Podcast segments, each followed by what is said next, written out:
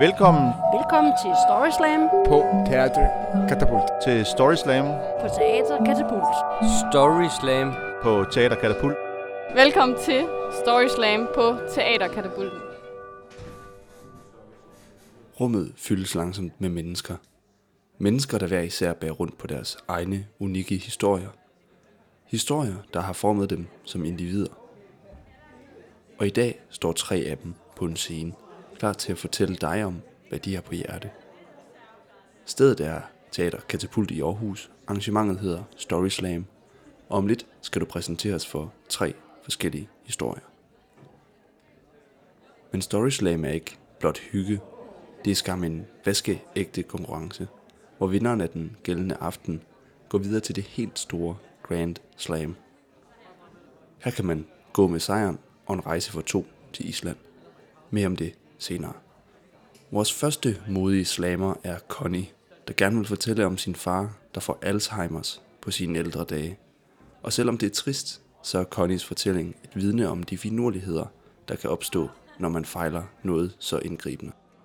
Hjemme på min væg, der har jeg to billeder af min far hængende ved siden af hinanden. Det ene, det er et ungdomsbillede, hvor han sidder og er ved at drikke en øl. Det andet, det er et billede, af, som blev taget af ham tre kvart år før han døde. Ungdomsbilledet, hvor han sidder og drikker den her øl, det er egentlig ikke særlig øh, repræsentativt for ham, fordi min far drak faktisk meget, meget lidt. Øh, jeg tror, grunden til, at jeg har gemt det billede, det er fordi, at jeg synes, det var sådan et dejligt billede, hvor han ligesom sådan slår sig lidt løs. Fordi min far var i virkeligheden meget, meget ansvarlig og meget øh, arbejdsom. Øh, og det var nok det, der prægede det meste af hans liv. Men øh, det her, det kommer også lidt til at handle om, hvornår når forældre er anderledes. Fordi der var en enkelt gang, jeg kan huske, at han kom halvfuld hjem. Og det var en søndag, og min mor havde lavet middag, og han havde været nede i sin roklub og havde fået sådan lidt for meget måske. Den ret, min mor havde lavet, det var sådan en risret, som vi kaldte for chow chow, eller sådan noget i den retning. Men min far, han kunne ikke rigtig styre sin stemme, så det blev til sådan noget, Nå, skal vi have chow chow i dag, kan jeg huske, han sagde. Og jeg var ikke ret gammel, og jeg synes, det var skræmmende, fordi min far, som jeg kendte på en helt anden måde, lige pludselig var så anderledes. Men heldigvis skete det kun den ene gang, at jeg oplevede ham på den måde. Senere hen, så blev han anderledes på en lidt anden måde. Øh, der er åbenbart ret meget Alzheimer i en familie, og jeg går hele tiden og frygter, at det også skal ramme mig. Men min far, da han begyndte at få sin Alzheimer, så var det sådan lidt anderledes, en anden udgave end min mors. Først var det meget skræmmende, fordi han blev sådan meget aggressiv og meget vred. Øh, og og det, det var selvfølgelig uhyggeligt. Øh, men så fik han nogle piller, og det hjalp. Øh, og så blev han sådan mere mild. Øh, blev faktisk også sådan hurtigt sådan seksuelt opstemt, og synes min datter var vældig dejlig og sådan noget. Det synes jeg så også var sådan lidt for meget på en eller anden måde. På et tidspunkt, der, da det her billede blev taget, det var et par måneder før, han var nødt til at komme på et nødplejehjem. Og der, der var han altid i vældig godt humør. Og for ligesom at kunne holde sådan nogle ting ud, så er man også nødt til at se nogle af de komiske elementer i sådan nogle situationer.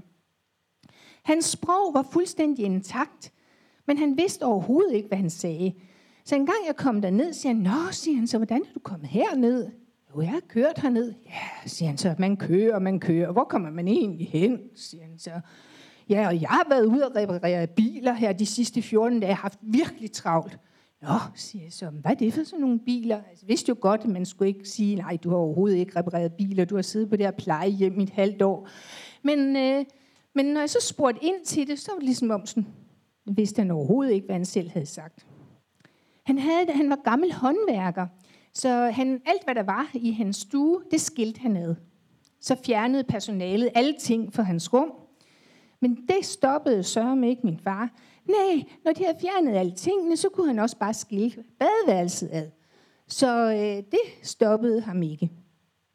På et tidspunkt blev han selvfølgelig dårligere og dårligere, og det var ikke særlig sjovt at se på. Men øh, en halvanden måned før han døde, der havde jeg faktisk en rigtig god oplevelse med min far. Han havde sådan siddet og døset sådan hen, og så lige pludselig så vågnede han op. Og så kunne man se, at for ham, der var den stue, hvor min mor og jeg sad i, der var en fest. Den var fyldt med mennesker. Og han rejse sig op og, nej, og jeg må hen til døren, og jeg skal også lige hilse på ham der. Og så begyndte han lige pludselig sådan at, at digte sange. Altså han sang, og han digtede tekster, og de rimede. Og det var bare så mærkeligt, hvor han havde det fra. Og øh, så kommer han hen til mig, og nej, sikkert et lille sødt ur, du har. Og han skulle danse, og han holdt ved sengeenden, for sådan hans gamle krop kunne danse til den her sang, han selv lavede. Og min mor, hun sagde, ej, nu synes jeg altså lidt, det går lidt for vidt. Så siger han, han har det jo godt. Det var helt fantastisk at se den sprudlen og den kreativitet, der var inde bag ved al den der kontrollerethed, som han havde haft hele sit liv. Sådan så da hjernen, resten af hjernen gik ned, så var det nærmest som sådan en eksplosion af livsglæde og kreativitet. Og det var sådan et øjeblik, et, en opblussen af liv, som, øh, som jeg bærer med mig den dag i dag. Og det var halvanden måned før han døde. Men et enorm outburst af liv, som jeg bærer med mig endnu.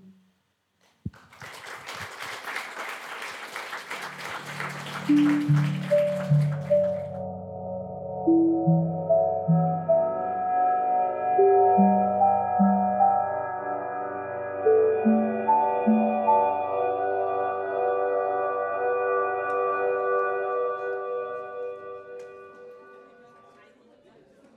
har aldrig været i en slåskamp, og det er måske ikke så godt. I hvert fald hvis man er tilhænger af filmen og bogen Fight Club. Men Masses historie, som du skal høre om lidt, minder måske mere om et vaskeægte barslagsmål fra en westernfilm. Hvis man lukker øjnene og virkelig bruger fantasien, kan man sagtens forestille sig Mass og hans soldaterkammerater blive kastet over bord og ud på græsset. Men historien tager pludselig en uventet drejning.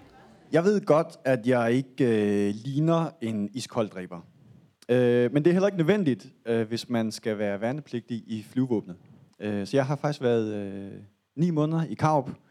Vi havde ikke noget med flyverne at gøre, ikke noget med piloterne at gøre, men øh, vores opgave, øh, det var i tilfælde af krig, og øh, sådan ligesom danne ring udenom de øh, flyvestationer, vi har i landet, og beskytte dem øh, fra russerne, eller hvem der nu øh, vi vælte ind over grænsen.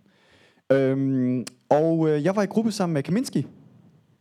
Kaminski, han var på mange måder en, en løjelig fætter. Og Kaminski, han kendte altid nogen, der holdt fest. Det gjorde han også den her weekend. Så vi skulle jo selvfølgelig øh, afsted til fest øh, med Kaminski og hans øh, gutter, det er klart. Så øh, vi var taget ud til det her øh, parcelhus. Der var åbenbart øh, en fyr, der var øh, alene hjemme. Forældrene, de var taget ud. Det kom de senere til fortryd. Øhm, og øh, vi var en hel øh, gruppe der fra, øh, fra den der stue, øh, øh, hvor vi øh, så sammen, øh, som var sted. Og øh, vi havde taget rigtig, rigtig mange øl med. Og de her gutter, de havde også rigtig, rigtig mange øl. Hele huset var fyldt med øl. Og der var musik, og de, de viste sig faktisk at være super søde. Øh, søde venner, søde gutter. Og vi sidder og snakker og hører musik og, øh, og drikker øl. Og øh, så sker der så det, at øh, Kaminski kommer op og diskuterer med en af de her såkaldte venner. Og sådan temmelig højlydt, altså sidder og, og råber af hinanden. Og pludselig så øh, ham, som Kaminski diskuterer med, han øh, klapper ham simpelthen en øh, lussing med flad hånd. Det siger bare, smak. Og Kaminski, han ser sådan lidt overrasket ud. Der bliver helt stille i stuen. Vi kigger alle sammen hen på Kaminski og hans øh, ven der. Og det er ikke fordi, at Kaminski slår specielt hurtigt. Det er mere, fordi den anden er for fuld til at reagere. Der kommer sådan en knytnæve helt ned fra hoften, op over bordet. Småkage! Sidder lige synet, og, øh, og gutten der, han går bagover, vælter på stolen ned på, øh, på gulvtæppet i stuen. Og, og så er Kaminski og ham i gang med at slås. De slås, og, og så ved ikke helt, hvad der sker, men pludselig så er vi i gang med at slås. Alle er i gang med at slås. Øh, også fra stuen, vi slås med, med, med dem, vi ligesom er til fest hos, og, og de her møbler, de ryger rundt i stuen. Og, øhm, og jeg, har, jeg har ikke rigtig sådan øh, været slåskamp før, så jeg gør ligesom, hvad, hvad man gør, øh, det man ser på film, til sådan altså nævefight, ikke? Og så prøver man at lange sådan nogen. Men, men altså, vi er mega fulde på det her tidspunkt, så vi rammer ikke særlig tit. Og når vi gør, så gør det, at de, de sidder ikke specielt godt, men vi kæmper frem og tilbage, og vi bliver sådan presset tilbage ud i vindfanget. Og der er det virkelig svært at slås, fordi der, der er ikke så meget plads. Det er sådan mere sådan øh, øh, øh mand mod mand-agtigt, ikke? Øh, og vi bliver presset længere tilbage helt ud i haven. Og derude i haven, der er der nogen, der, øh, der, er der en, der finder en skovl, begynder at slå med den, og så får vi fristet den der skovl frem, man skal kraftedeme ikke slås med skovl, øh, slås videre. Vi bliver presset helt ud på vejen, og det vi så står derude, så er der en af dem, der siger, ja, jeg kan kraftedeme pisse hjem. Og så står vi derude, og festen er åbenbart forbi. Øh, og vi andre, vi øh, er sådan, øh, er egentlig på vej øh, til at gå tilbage mod stationen, så skal vi så tilbage til, til basen. Så siger Kaminski, jeg har glemt min jak. Ja, fuck da din jak. Det er altså, jeg skal da ikke, øh, du, øh, altså, øh, festen er sgu da forbi. Jeg har glemt min jak. Den hænger, den er inde i stuen. Øhm, han, han, han vil ikke opgive den der jagt der. Og problemet er, at han kan ikke gå alene derind. Så bliver han jo slået til plupfisk. Så vi må ligesom mande os op, og så sige, okay, men så skal vi ind efter den jak. Øhm, og vi kommer ind i haven, og der, der er ikke nogen. Og vi kommer ind i vindfanget, der er heller ikke nogen. Og så øh, pludselig står vi inde i stuen. Der sidder de alle sammen med isposer i den ene hånd, og, øh, og, og øl i den anden. Øh, og så er der helt stille. Altså ligesom sådan en western, ikke? Hvor man bare sådan øh, øh, kigger hinanden an. Fuldstændig stille. Og Kaminski, han træder frem og siger, øh, jeg har glemt min jakke. Helt stille. Så er der en, der tager den der skide jakke af stolen og og kaster den over i, i favnen på ham. og så vender vi os om og skal til at, at gå ud. Og så er der en, der siger, Nå, men øh, I kan da også tage en øl. Og Kaminski, han vender lige om på halen og siger, ja tak. Han sætter sig ned, knapper en øl op, og vi står der og kigger lidt på Kaminski og de der øl, og okay, men så prøver vi sådan at, så sætter vi os ned, det er forsigtigt, ser dem lige an, øh, åbner en øl, og okay, det er sådan virkelig akavet, ikke? Meget sært. Så er der en, der tænder for musikken. Okay. Øh, så er der en, der siger, Nom, nom, øh, skål. Jamen, øh, skål så. Om, tak, øh, tak for tæsk, for fanden. Jamen, to, skål og tak for tæsk. Så sidder vi der og bliver enige om, det var fandme en god slåskamp. Det var sgu da meget rart lige sådan at få løsnet op i skulderen, lige få uddelt nogle, øh, nogle taver der. Det er øh, simpelthen, det var, og det udviklede sig til at være en virkelig, virkelig hyggelig aften. Vi sad der og, og bondede med de her gutter, og, og fik isposer på, og drak øl, og musik. Det var virkelig hyggeligt. Det er den eneste slåskamp, jeg nogensinde har været med til. Tak. Det er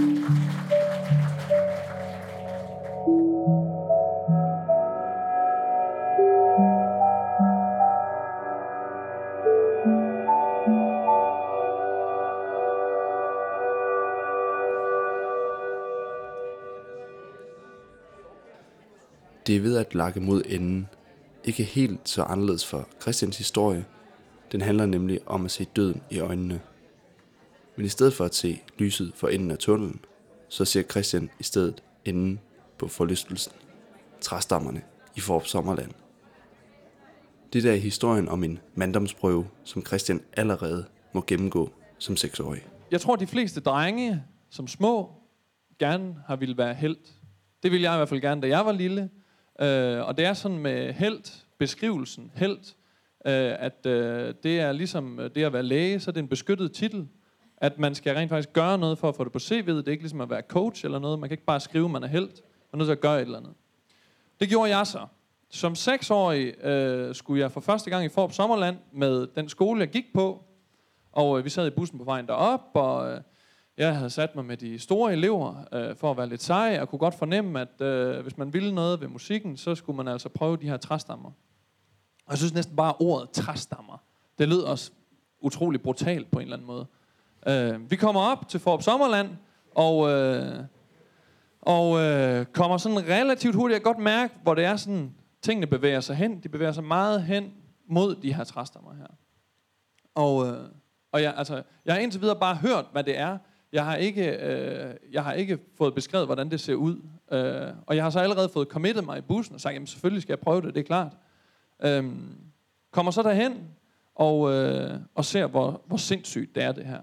Altså kæmpe store, altså det er vand, og det er spænding, og det er fart, og det er, jamen altså, mange af jer har sikkert prøvet det. Øhm, og, øh, og jeg kan se, at det her det er en gylden mulighed for at vise, at jeg har mod, som en rigtig held skal have. Øh, så jeg tænker, at jeg skal selvfølgelig med i den kø her.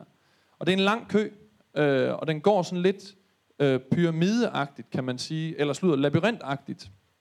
Øh, og køen har sådan, den er delt op selvfølgelig, og der er sådan en, øh, øh, en, en, en overbar her, og så er der en nedenunder, som sådan ligesom grænser det hele op. Og imellem de to, jeg er jo ikke så utrolig høj som seksårig, så der kan jeg så kigge ind imellem, og der kan jeg se andre på samme størrelse som mig selv. Og jeg kan se på mange af dem, det er drenge i samme situation, som jeg selv står i. Jeg kan se, at vi står og skrubler lidt på de samme ting. Uh, hvad er det nu fornuftigt, det vi har begivet os ud på her? Øhm, og jeg kan se, at nogle af dem også finder ud af, at det er simpelthen for voldsomt, det jeg har fået begivet mig ud i her. Jeg er nødt til at skal ud af den her kø her igen. Og, øh, og der er så nogen, der går ud, og på en eller anden måde giver det mig bare endnu mere lyst til, at jeg skal blive her. Jeg skal vise, at jeg har mod til det her. Vi kommer op øh, til der, hvor man skal stige i træstammen, og jeg har, min, øh, jeg har nogle af de store elever med. Vi sætter os ned i træstammen, og jeg vil tage øh, sikkerhedsbæltet på, og finder så ud af, at der er ikke noget sikkerhedsbælte i de her træstammer her. Øh, og nu tænker jeg, at okay, det er endnu mere sindssygt, end jeg havde regnet med. Øh, jeg vidste godt, at man som helst skulle forholde sig til døden og sådan noget, men, øh, men jeg vidste ikke, at den blev så nærværende på den måde. Øh, så jeg tænkte virkelig, at det her det kan være, det er noget, der koster mig livet.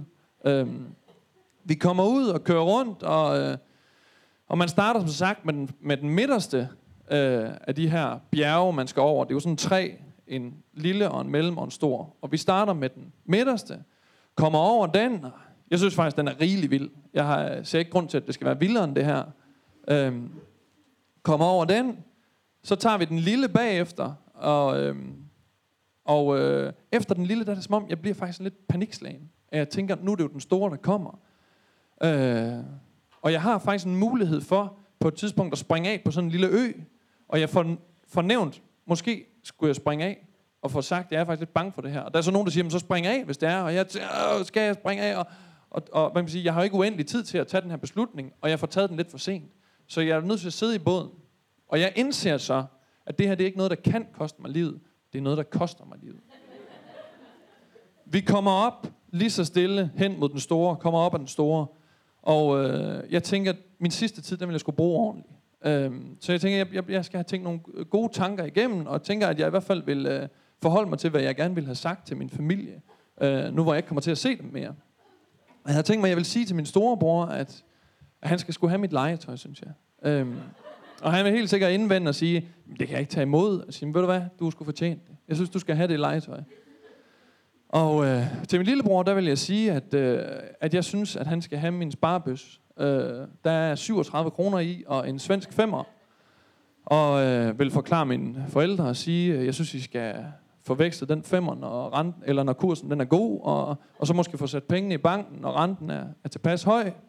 Øhm, og så meget mere når jeg faktisk ikke rigtig at tænke, men kommer op på toppen, hvor jeg kan se det hele.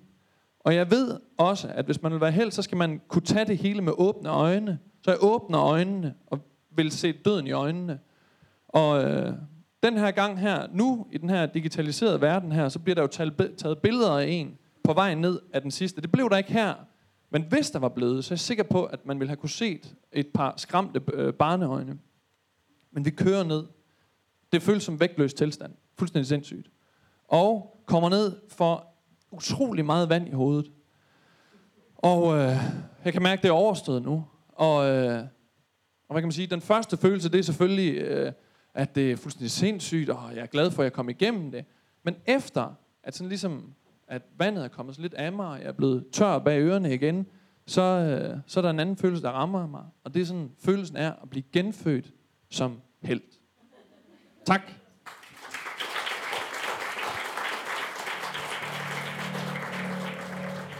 Hvis du vil have levende historier, så køb et årskort til Teater Katapult. For 500 kroner kan du se hele 10 livsbekræftende forestillinger helt gratis og samtidig får du rabat på en lang række andre forestillinger og arrangementer på Teater Katapult. i hele sæson 15-16. Det var alt for denne gang. Der kan selvfølgelig findes tidligere episoder af Katapult Story Slam på iTunes eller via din foretrukne podcast-app. Hvis du gerne selv vil være en del af publikum, eller måske har en historie, du selv vil fortælle, så er sidste chance 3. november. Der er en rejse for to til Island, sponsoreret af Kultur Retur på højkant, hvis man går videre og vinder finalen.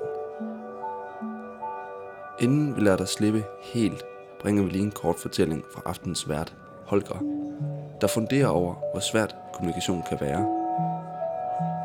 Og hvis jeg har fået kommunikeret ordentligt, så har du allerede sat kryds ved 3. november. Vi høres ved. Nogle gange kan det være svært at kommunikere. Man kan altid risikere at blive misforstået. Og en gang ude på landet, hvor jeg er vokset op, ude øh, på, øh, på, en bondegård, øh, der var der på et tidspunkt en københavnsk familie, der købte et sommerhus. Eller det var et hus, jo, men de, som de så gjorde til sommerhus, lige der på toppen af bakken, hvor jeg boede nedenfor bakken. De havde en pige, der hed Inga. Jeg har været syv år eller sådan noget. Hende blev jeg meget, meget forelsket i. Inga, hun var rigtig dejlig. Og på et tidspunkt, jeg ved ikke, om det er noget, andre har gjort, men at smelte sterinlys for at smelte sterin. Altså, kender I, er der nogen, der kender det? For at lave nye sterinlys, tror jeg, vi gjorde. Det må vi have gjort. Ja. Det fik Inge og jeg lyst til, at vi skulle smelte sterin. Og så skulle man smelte, stani, altså smelte det ned i sådan nogle staniolbakker. Men for mig, som syv år ude i Vestjylland, der vidste jeg ikke, det hed staniolbakker. Jeg troede, det hed låbestegbar. Fordi man havde leverpostej i dem. Og det hedder låbesteg. Det hedder låbesteg. Så jeg troede, det, var, det hedder låbestebar. Så jeg skal fortælle Ingas forældre, at vi skal bruge låbestebar.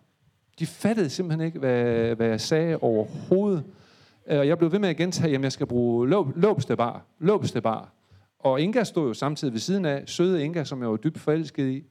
Og jeg blev så pinlig over hele den der situation. Så det der med at kommunikere er jo svært. Så jeg synes bare, at øh, det, det gør det ekstra betydningsfuldt, at vi har sådan nogle fortæller, der har lyst til at stille sig op og prøve at kommunikere noget fra deres liv, som har betydning på en eller anden måde.